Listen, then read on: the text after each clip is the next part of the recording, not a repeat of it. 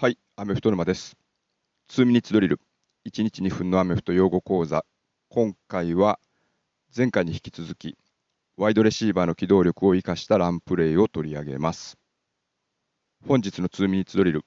1日2分のアメフト用語講座でピックアップするのは、エンドアラウンドです。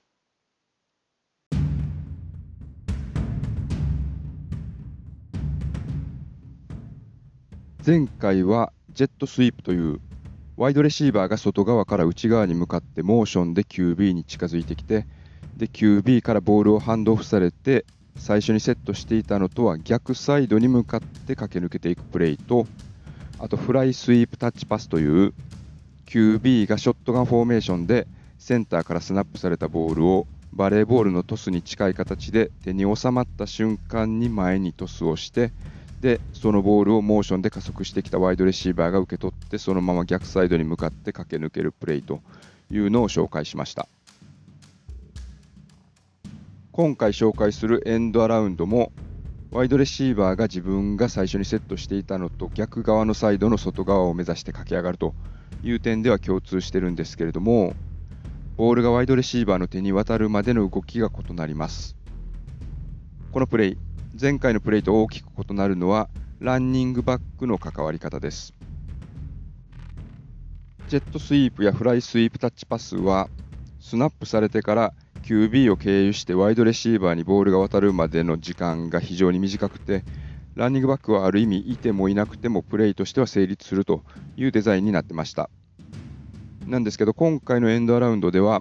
ランニングバックの役割が鍵を握ってます。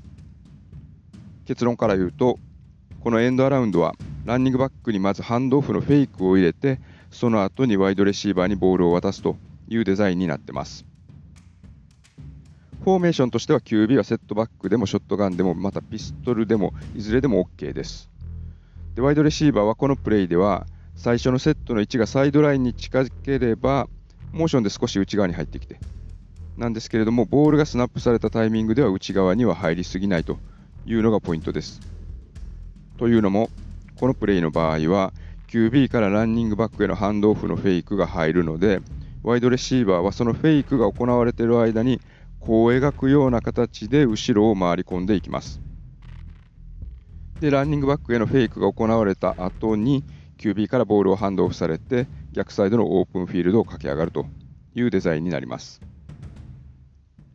前回のジェットスイープとかフライスイープタッチパスはオフェンスからするとワイドレシーバーの加速力を生かしたプレーなんですけれども全体的にワイドレシーバーが走れるための道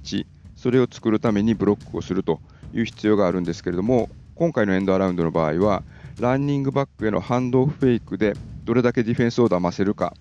というところがポイントになってくるのでブロックもディフェンスがランニングバックへのランフェイクで、えー、釣られるというような動きを入れておく必要があります。なのでエンドアラウンドの場合は相手がフェイクに釣られた場合にはロングゲインができる可能性が生まれます。なんですけど逆サイドの選手がいち早くフェイクに気づくもしくは逆サイドのワイドレシーバーの動きを察知したディフェンスが残っているといった場合にはゲインどころか大幅なロスにつながるというリスクもあります。またこのプレイ、リバースというランプレーと混同されることもあるんですけれども、リバースというのはランニングバックはハンドオフフェイクではなくて QB から実際にボールをハンドオフされてアウトサイドに向かって走っていきアウトサイドからインサイドに向かってくるワイドレシーバーにそのボールを渡してでそのボールを受けたワイドレシーバーが逆サイドの広いスペースを駆け上がるというプレーになります。まあ、どちらもジャンル的にはいわゆるトリックプレーになるんですけれどもどちらもスクリメージラインを越えるまでにかなり時間がかかるプレーなのでディフェンスをうまく騙すことができればビッグゲインに、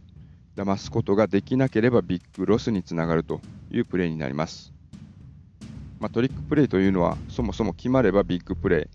ーですけれども、まあ、1つのプレーの中にトリックが含まれている分、時間はかかるというところでトリックが見破られた場合には大怪我をしてしまいますよね。ということで、今回取り上げたのは、ランニングバックへのハンドフェイクの後にワイドレシーバーがボールを受けてオープンを駆け上がるランプレイ、エンドアラウンドでした。以上、アメフト沼の2ミニッツドリル、1日2分のアメフト用語講座平日毎日配信継続しております。引き続きお聞きのプラットフォームでのご登録、評価お待ちしてます。またもしこの用語も取り上げてというようなリクエストがあった場合には、Twitter での DM などで連絡いただけると嬉しいです。では。